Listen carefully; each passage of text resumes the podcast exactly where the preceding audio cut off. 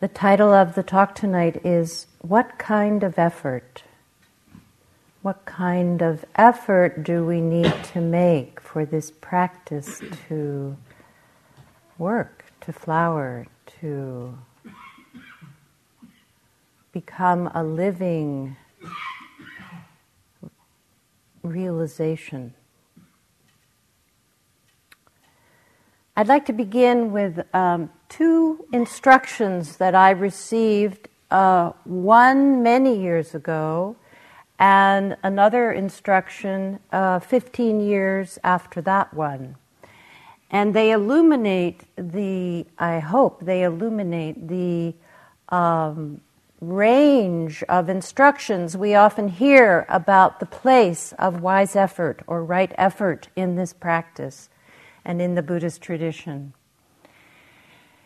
Way back in the 1970s, I wandered into a Zen center in Los Angeles. I was quite, um, I thought the, the Zen teacher there was, the, the Roshi there was a wonderful person. So I decided to do some, uh, you know, retreat practice there. And I had never received any instructions in meditation, and the first instruction I received was at the beginning of the sesshin, the retreat, every sitting period, one of the attendants in the hall would. Is it too loud? Yeah. Sorry about that. Sorry about that. I can't help myself. I try to speak really quietly. right effort. Um, so one of the we'll get it just right. One of the attendants in the in the hall would begin the sitting period with this. He would shout into the hall, "Die on the pillow! Die on the pillow!" And of course, I'd never heard anything quite like this in my life, and I could not even begin to imagine what was supposed to happen. But, but I knew it was important somehow, and I was making my best effort for something like this, something like that to occur. And of course, it was completely futile. I almost died, but not in the sense that they meant. Flash forward 15 years later, when I had then since wandered into the Vipassana world and had become quite in, involved in this community and uh, was sitting a retreat with, with some of my peers uh, with a Tibetan Lama named Tsoknyi Rinpoche. Some of you know him and he gave us for the we were we didn't know him very well. This was the first time he came, and he suddenly and we, he loved the fact that we sat and we were in silence and we seemed so disciplined. And but he suddenly during a meditation session said, "Stop meditating. Stop meditating." And that was an instruction meant to show us that we were making some kind of extra effort that wasn't necessary, that was preventing a more natural open awareness from being cultivated, from being developed. So, between these two instructions of die on the pillow and stop meditating, there was a whole journey in which I learned some things about wise effort, and that's what I'd like to share with you tonight. Some of some of my my learnings along the way. These two instructions also point to the very paradoxical nature of effort in practice. To paraphrase a saying that I'm sure you've heard before, what we speak of cannot be found through effort, yet only those who make effort find it. That's the paradox of effort. This essential paradox asks us to reflect on our own journey so let me ask you what have you learned about effort in your practice? When has making effort served you? What kind of effort has served you? What kind of effort has not worked? In our lives in the world, we make a lot of effort, don't we? We make a lot of effort to get our lives organized, etc., etc. Some of it very useful. We can see that the world operates uh, mostly from greed, aversion, and delusion. And so there's a lot of effort made in our world in the service of those things. Just read the headlines, just listen to the news for 10 minutes. What do you hear? Ravenous greed, running around the world, power, wealth, success, destructive aggression, again in the service of power, wealth, success and then, of course, there are all the possibilities for distraction in our world, for escaping from reality. The world also offers us many, many ways of indulging in our denial of the facts. So, in very stark contrast, we come on retreat and we're here making enormous effort in the service of what? The Buddha spoke of effort in the service of awakening and strengthening wholesome qualities of consciousness and diminishing or eliminating ten- negative or unwholesome tendencies of mind. The Buddhist tradition offers an array of different practices meant to accomplish this aim what we call skillful means for arousing and maturing the wholesome states and diminishing or eliminating the unwholesome tendencies. You know those ones, the ones that make you suffer.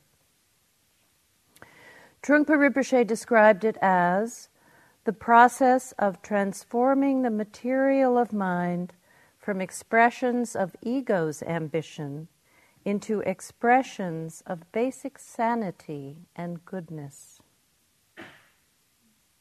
So, here on retreat,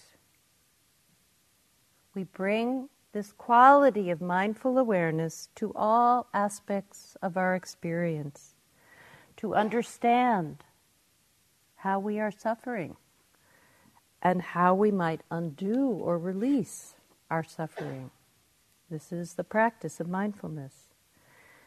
This doesn't happen, or very, very, very, very rarely happens spontaneously. It doesn't happen spontaneously. You sit down and you know you see suffering and the end of suffering in, in a half an hour sitting.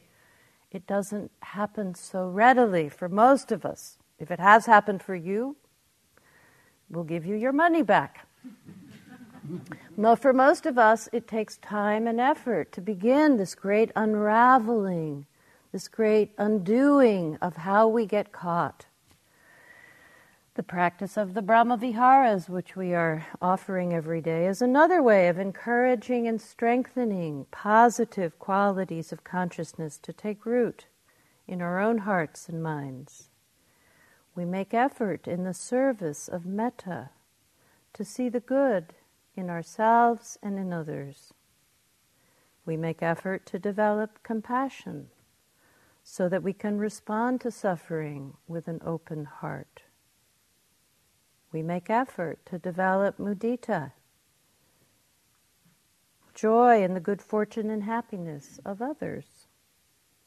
We make effort to realize our capacity for equanimity, the supreme balance of mind and heart, which can ride the waves of life without getting thrown around, overwhelmed, these are habits of mind which are not usual.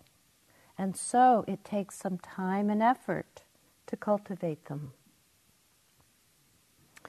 So the question we are each left with is how do we do this?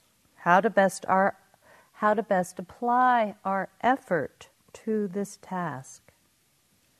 How can we use effort to support the growth of the wholesome and diminish the impact of the negative. This is actually a deep question. I would say it's a lifelong question for most of us. And that is really the best kind of question. It's like a living koan in our lives. John showed us last night, talking about he, how he turned to the equanimity practice in relationship to his daughter's situation. He was finding what was needed. So, I want to share with you a little of some of what I've learned in my explorations over the years. Looking back, I can think of times in my practice when I made huge effort, huge, way beyond anything I could ever have imagined when I started. I, I had this very, very naive idea at the beginning of my practice that I, you know, I liked the, loved hearing the Dharma, I loved the teachings, the teachers, the retreats. I thought it was just dandy. But I thought I'd do a few and get it and be on my merry way. That would be it. I had no idea what it would require or the kind of effort that would be asked. Then when I began to make effort and I saw the rewards that came, that was very inspiring to me. So there was that phase. And then there were other times in my practice when all effort seemed to be utterly futile. And there were other times when there was a quality of effortless effort, when I was carried by the momentum of concentration and mindfulness, and felt there was no apparent effort being made, and yet there was tremendous energy for practice, no matter what. So, tonight I want to talk about three different kinds of effort that we might find in our practice and that arise at different times. The first is what I call inspired effort. It comes out of being inspired, out of inspiration. How does that happen? Well, we hear something, or we read something, or we hear a teacher, or we uh, talk to a friend who's been on retreat, or a being who inspires us. We meet the Dalai Lama, someone who gives us a sense of something rare and quite wonderful in this world, a new vision, perhaps, of potential, of possibility. This happened with, with myself when I met a Lama long before I even started practice. I met a Tibetan Lama, Tarthang Tulku, who since established the Nyingma Center in Berkeley. And I, I knew nothing. I, I, knew nothing about Buddhism, but, but I found myself at a, a, kind of weekend thing he was doing, and and I didn't understand very much of it. But there was one moment, and it, it was a moment that changed my life. Actually, I can quite. I, it was so vivid. There was a moment when somebody asked him a question about compassion, and he he he answered but what I felt was that the whole room suddenly lit up with this energy of compassion. I felt compassion as a living force in that room. Something entered me that had never, be, never entered before. I saw that compassion wasn't just a nice word, that there was something there that was quite, quite a powerful force. So that got my interest it inspired me to find out more, find out more about this teaching. And last night, when John was talking about Asia, you know, John talks about Asia, you get so inspired, at least I do. And when I first, my first trip to Asia was in 1977, and we went to Nepal and we went to this stupa called Bodhanath Stupa in Kat, outside of Kathmandu, and um, it was a full moon night This beautiful stupa, which was because of the full moon, they had covered it with candles, little candles, just all over the stupa. And there were a group of about a dozen people from Ladakh, Ladakhis, doing full prostrations all around the stupa, saying their mantra and doing their prostrations and I had never seen anything like that. And I had heard that they had come all the way from Ladakh on pilgrimage, on foot, doing prostrations. I just couldn't imagine people making such an inspired effort. So I still think of them sometimes, and it there's some kind of inspiration that I feel. Of course, I'm also very inspired. I feel very fortunate that, that I teach the Dharma because it's something that inspires me. I feel very inspired by the Dharma in a daily way, by these teachings, by our meetings with you, by practicing together, by being on retreat together. And as I age, the Dharma seems like a great, wonderful gift to have in one's life. So there's an ongoing sense of the Dharma as an inspiration. What has inspired you? Bring it into your practice. Remind yourself of what you feel. Other, you know, if you don't, whatever we feel out there is somehow in us. So it connects us with that deeper place in ourselves from which it is a, it's wonderful to practice. Now, sometimes our effort is awakened not in that sense by inspiration, but more as a result of being in a crisis, of suffering, or of a situation in our life which is we could call a kind of failure. The woman who worked with Thich Nhat Hanh during the Vietnam War, Sister Chan Khong, writes about her experience of um, trying to help the villagers during the Vietnamese War. After villages had been bombed, they would go in, she and other volunteers and they would try to help the villagers rebuild their villages. And so she tells the story about one village which was bombed, they rebuilt, was bombed, they rebuilt, was bombed, they rebuilt. And she said finally the fourth time she just, you know, kind of lost it. And she was feeling completely discouraged, completely uh, heartbroken and angry. But she said, then she said, I had to restore the clearness of my mind. She meditated and she said, I released the tension and tried only to dwell in the present moment. And at that moment, I saw a little flower make her way through all the ruin of all the bombing. There was a little flower still blooming in the midst of the ruin, and I was truly moved. I could see, oh, the little flower has done her best. Why not me? So I looked around and I saw in the ruins quite a few bodhisattvas, including that little flower. And I had to do my best to go in that direction. I saw that life is not only cruelty and confusion and ignorance, but life also has many heartful people people who are trying to do their best. You don't need to see 10,000 flowers in order to see that so much beauty in life is waving to you and saying hello to you. You only need to see one little flower.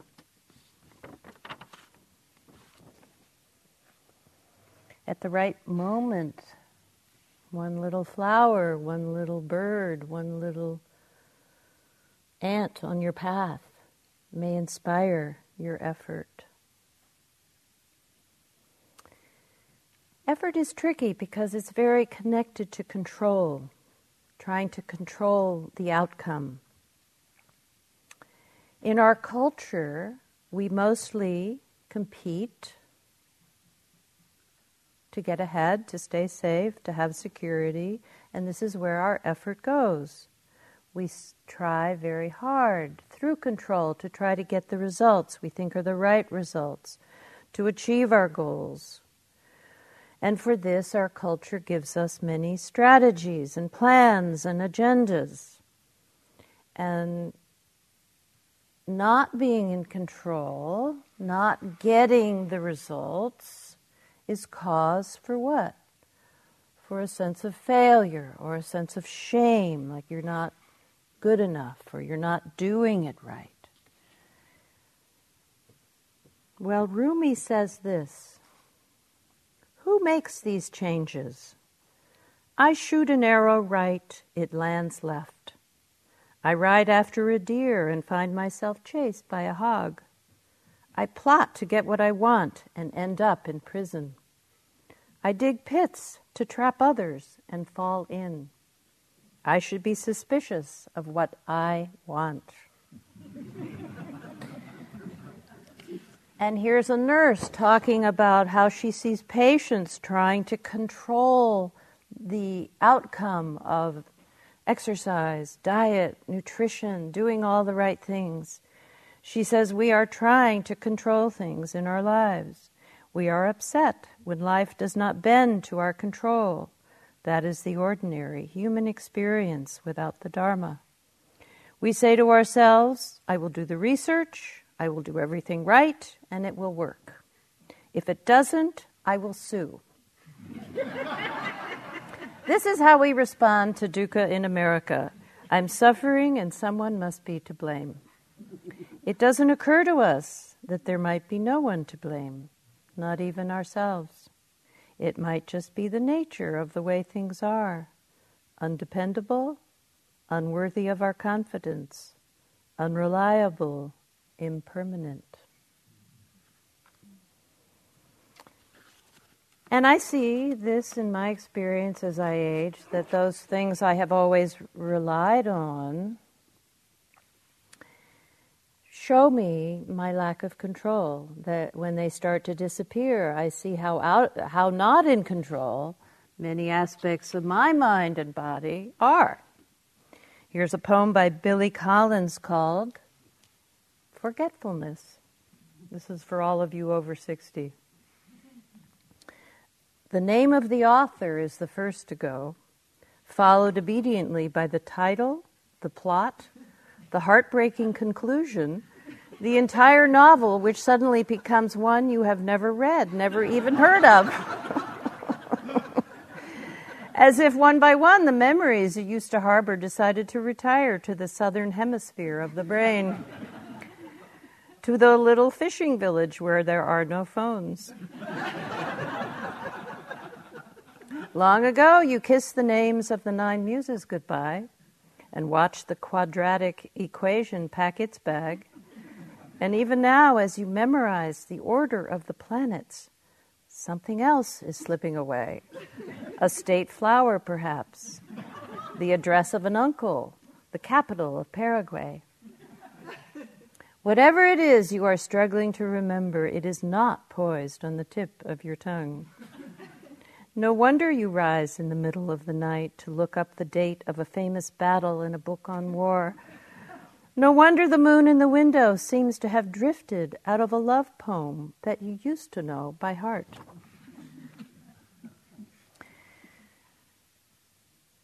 So when we try, we make effort and nothing works, what then? We often feel loss, failure. Again, Rumi has Rumi seemed to have looked into this quite a bit. He has a lot of very good things to tell us about this territory. He has a little poem called The Importance of Failing. God fixes a passionate desire in you and then disappoints you. God does that a hundred times.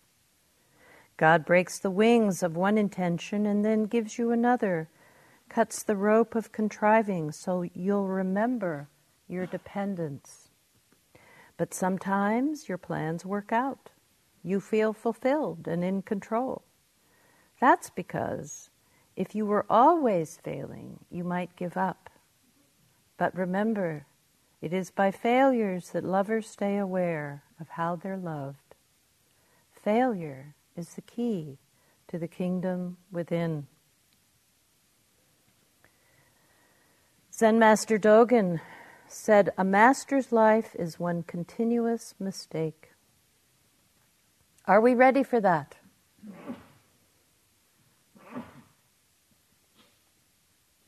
Can it be a way of learning? The second kind of effort we could call applied effort.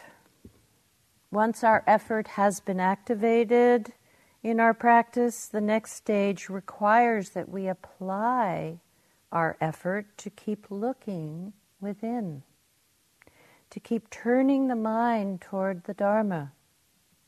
Or as Carol said in the February retreat, I love this phrase mingling the mind with the Dharma. That's what you're doing here on retreat. By listening to the instructions, practicing, listening to Dharma talks, speaking with your teacher, sitting, listening to your own instructions to yourself through the day, returning over and over to your present experience, learning in this practice that we make the present our basic reference point. As mindfulness becomes more available in the culture and is being taught in all kinds of situations now schools, hospitals, yoga classes. There's a tendency uh, I've seen some descriptions of mindfulness as mindfulness takes you into the present. And present moment, wonderful moment. It's a little bit misleading, as if if you just get into the present, your life will be blissful and happy and all your problems will be solved. Now, is this true? I don't think so you have found, I'm sure, in your own practice, sometimes the present is like that. Other times it's very challenging, very difficult. It is rather that the present, so what is it about the present moment if it's not just this delightful place to inhabit all the time? It is rather that the present moment is the only place in which the truth can be known as a living experience. The truth can be known as a living experience, and where transformation happens, where change can actually occur. Only in the present can that happen. In the present, we see the truth of suffering. In the last six days here, all of you I'm sure, have seen the truth of suffering the aversion, the doubt, the struggle, the confusion, the liking, not liking. Okay, so you may wonder okay, well, here's the, the suffering part. Where's the end? Where is it? They say this is, you know, about suffering and the end of suffering. But it's not going away, at least not in the way that you would like it to. So here's one of the paradoxes of effort. Maybe it goes away, maybe it does not. Suzuki Roshi was teaching a retreat once, and he said this The difficulties you are having now, and then he paused, and everybody's like waiting, thinking, you know, okay, he's going to say, we'll soon be well on their way, you know, we'll soon be gone. The difficulties you are having now will soon be gone. But no, he said this the difficulties you are having now will be with you for the rest of your life. what if this is true? We don't want to believe it, but what if it is true? the liberation, the alchemical transformation that happens with practice is that we change our way of relating to all that we feel is so difficult. We learn, we can be curious instead of judging. We can be patient instead of being agitated. We can be compassionate instead of condemning. We can be spacious and allowing instead of controlling. And this can only happen in the present. So the question always becomes how do we meet what is difficult? All the unwanted, uninvited guests. Here's a poem that speaks of this transformation by Pesha Gertler called The Healing Time. She says, finally, On my way to yes, I bump into all the places where I said no to my life. All the untended wounds, the red and purple scars, those hieroglyphs of pain carved into my skin, my bones, and I lift them one by one close to my heart and I say, Holy, holy. This kind of transformation stretches our capacity. And effort is a support for this kind of transformation. To transform no into yes, this too. Effort supports us to go further in our capacity to hold our experience than we can imagine. I'd like to encourage you at this point in the retreat to begin to challenge some of your own habits on retreat. We develop retreat habits, you know, a little routine and sometimes we get into a very comfortable routine. That's that's lovely. We've been saying relax, rest, all of that is good. But we need to also remind ourselves to make a little more effort at times to stretch our capacity. That might look like staying up a little bit later at night. That might look like getting up a little bit earlier in the morning. That might look, like doing a morning of sitting, walking, sitting, walking without breaks. What would stretch your capacity gently but firmly? Another Zen story, which occurred many years ago, in my in my Zen phase back in the 70s, and I, I have the greatest respect for, for Zen and the teachings of Zen and the teachers and the practices. I think I, I landed on the Zen shores way too early in my practice, so I couldn't really take very good advantage of what was being offered. And my first full on Zen retreat was at Mount Baldy with a very traditional uh, Roshi named Sasaki Roshi. Very all the stories you hear about the traditional roshis, he well, he was it. You know, fierce, full of energy, just full on. So my friend said to me, this girlfriend I had, she said, "Oh, my friend told me that I should go sit this Zen retreat. Do you want to come with me?"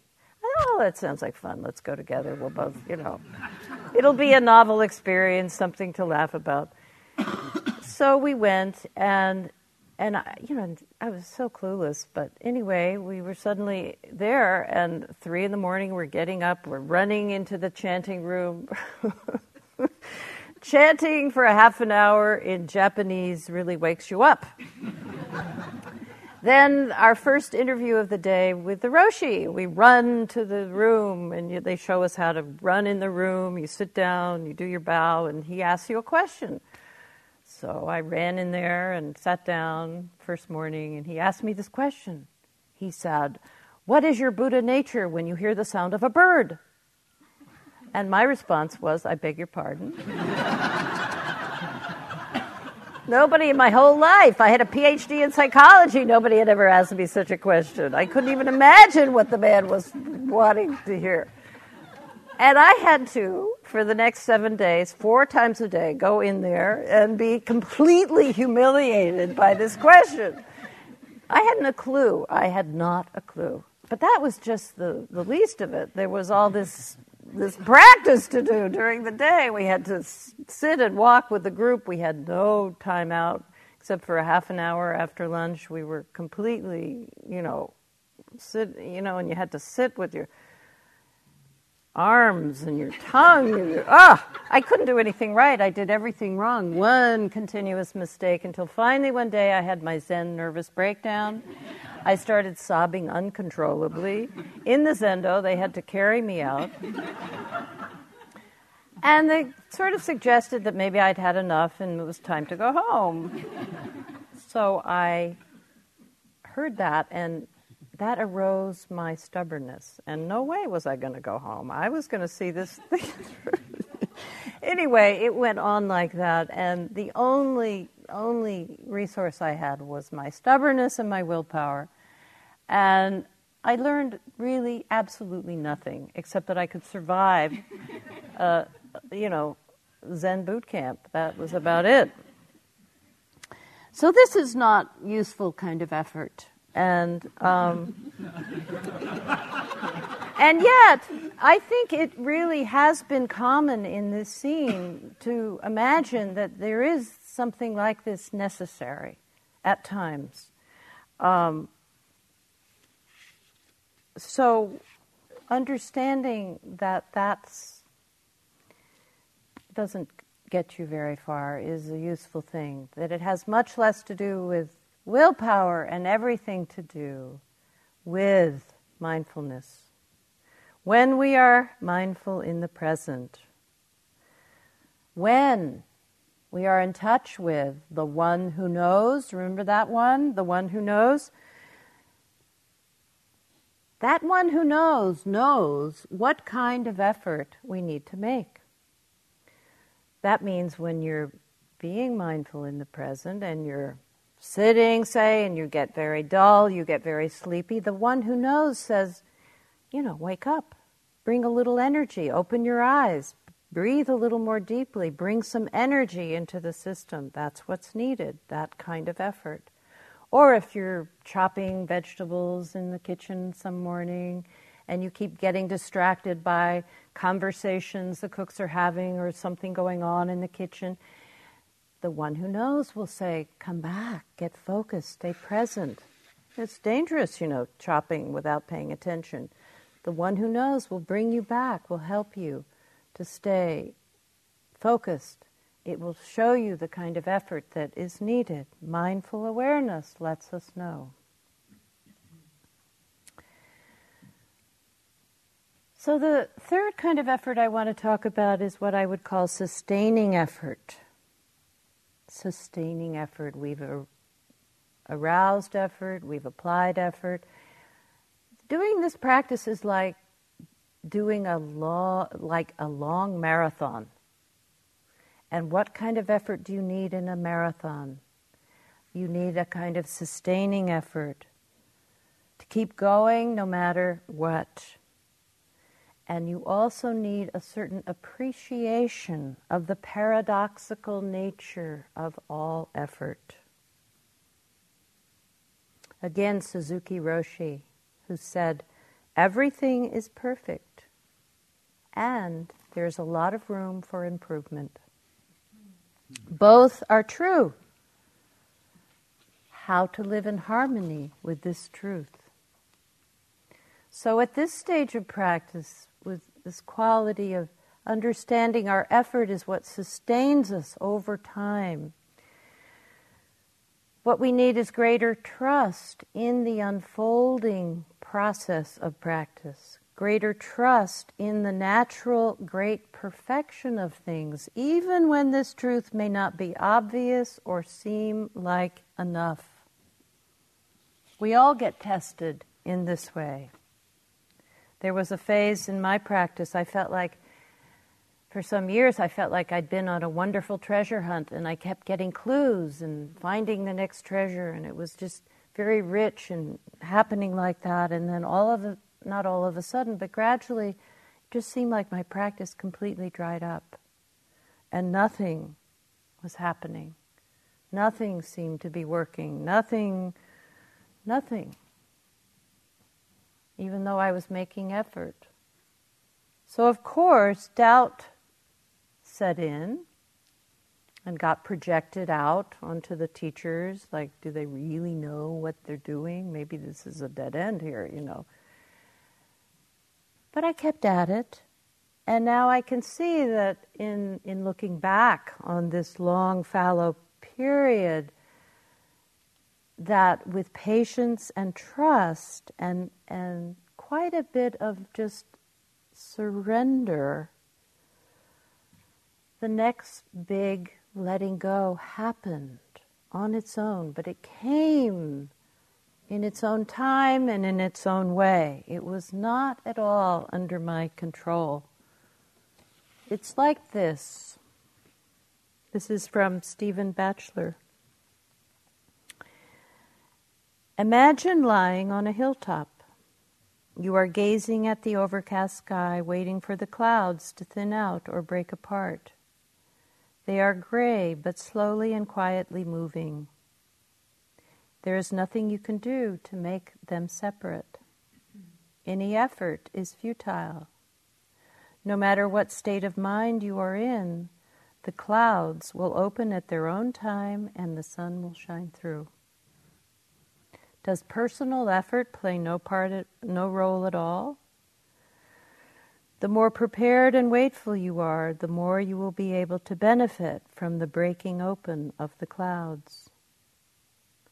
So, the effort needed here is the perseverance to be patient and still. If you are impatient, you will become distracted and disturbed, insensitive to what might happen at any moment. Then the moment will pass you by, the break in the clouds will go unnoticed.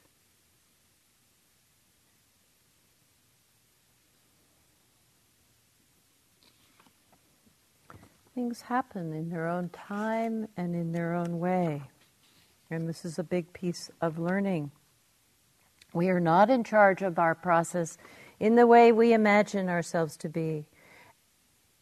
And our part is to keep showing up, staying present, open, allowing the unknown to reveal itself in its own time and in its own way.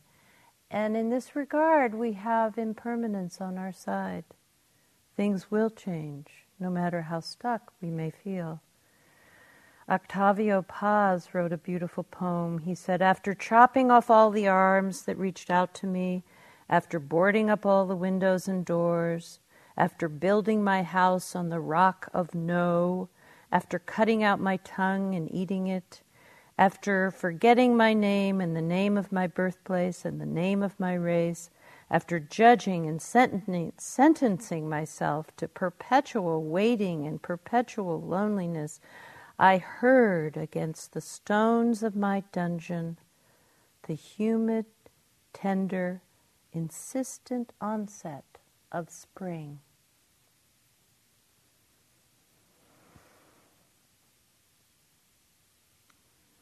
So, wherever you are, However, you are exploring effort, in this practice of mindful awareness, the aim is always the same to keep turning our attention towards the present, to this very lovely moment that's always now and here. Not in order to arrive somewhere in the future, not to use the present as a means to some future end but to learn to inhabit the present more and more fully. The present is where we connect with the truth as a living experience. The present is not theoretical, it is alive. And there's always something we don't know in the present. That is why we need to keep looking the more we look, the more we un- uncover, discover. Everything we seek is right here, right now, in this unpresent, unfolding before our eyes. The Buddha called this habit we develop of turning towards the present a fortunate attachment. You can be as attached to the present as you like. So, what kind of effort is needed for this? On this retreat, we have been emphasizing a relaxed attention, and that certainly helps, but we need more than that.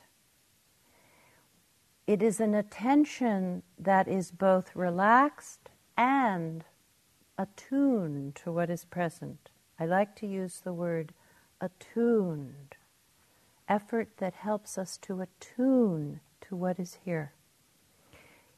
I looked up the definition of the word attune. It means to adjust something to become receptive or responsive to something else.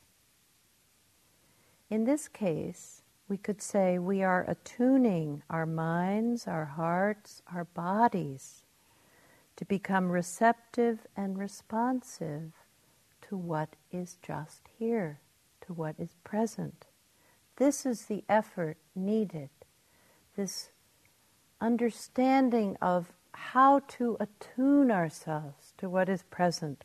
Right now, I'd like to invite you to put one hand on your heart and one hand on your belly.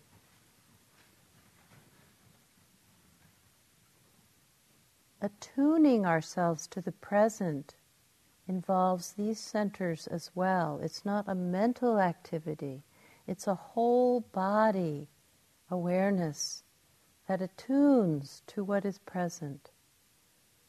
We can become sensitive to the heart, become sensitive to the belly, to the full body experience. Okay, you can put your hands down.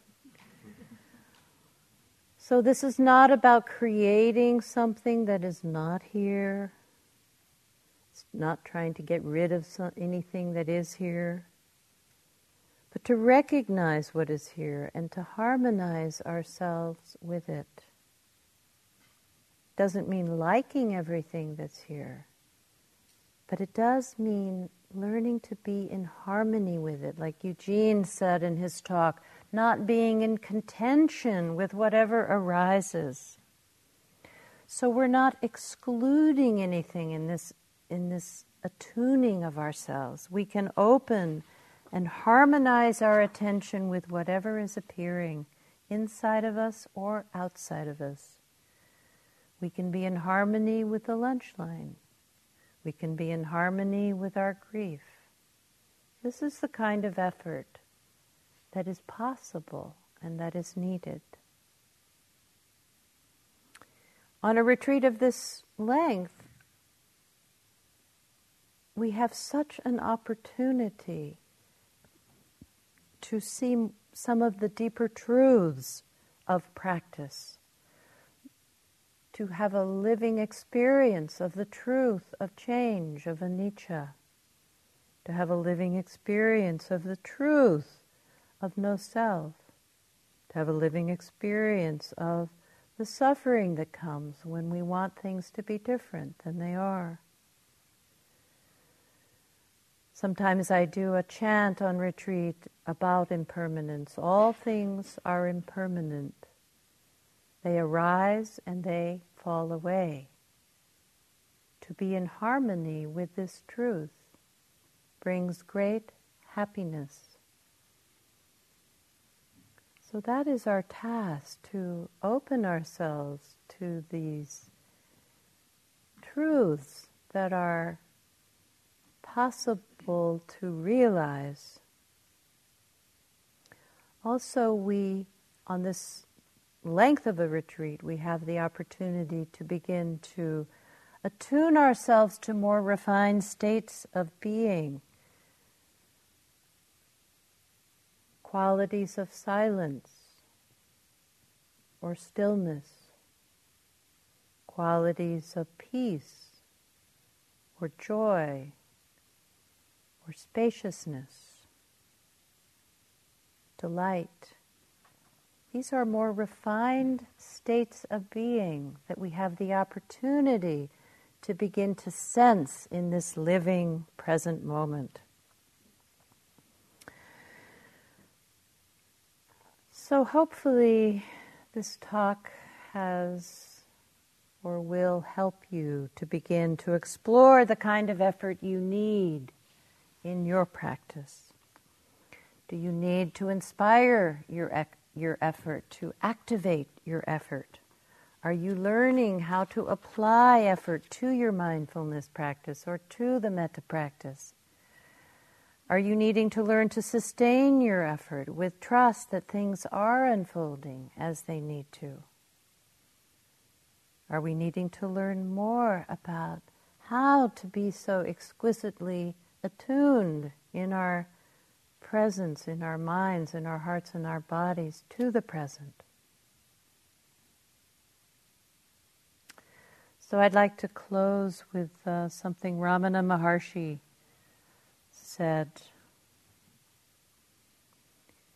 There is no greater mystery than this that we keep seeking reality, though in fact we are reality. May we use our good hearted effort to attune ourselves to that reality. So let's sit together for a moment.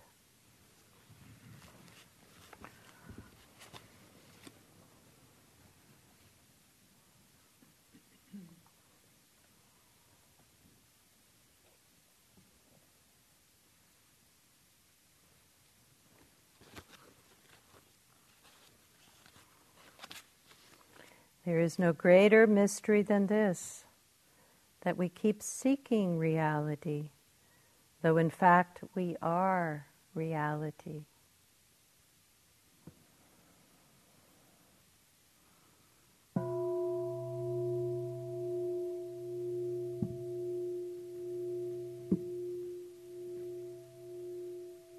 Well, it's been nice being with you.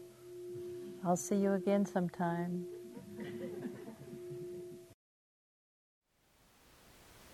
Thank you for listening. To learn how you can support the teachers and Dharma Seed, please visit dharmaseed.org slash donate.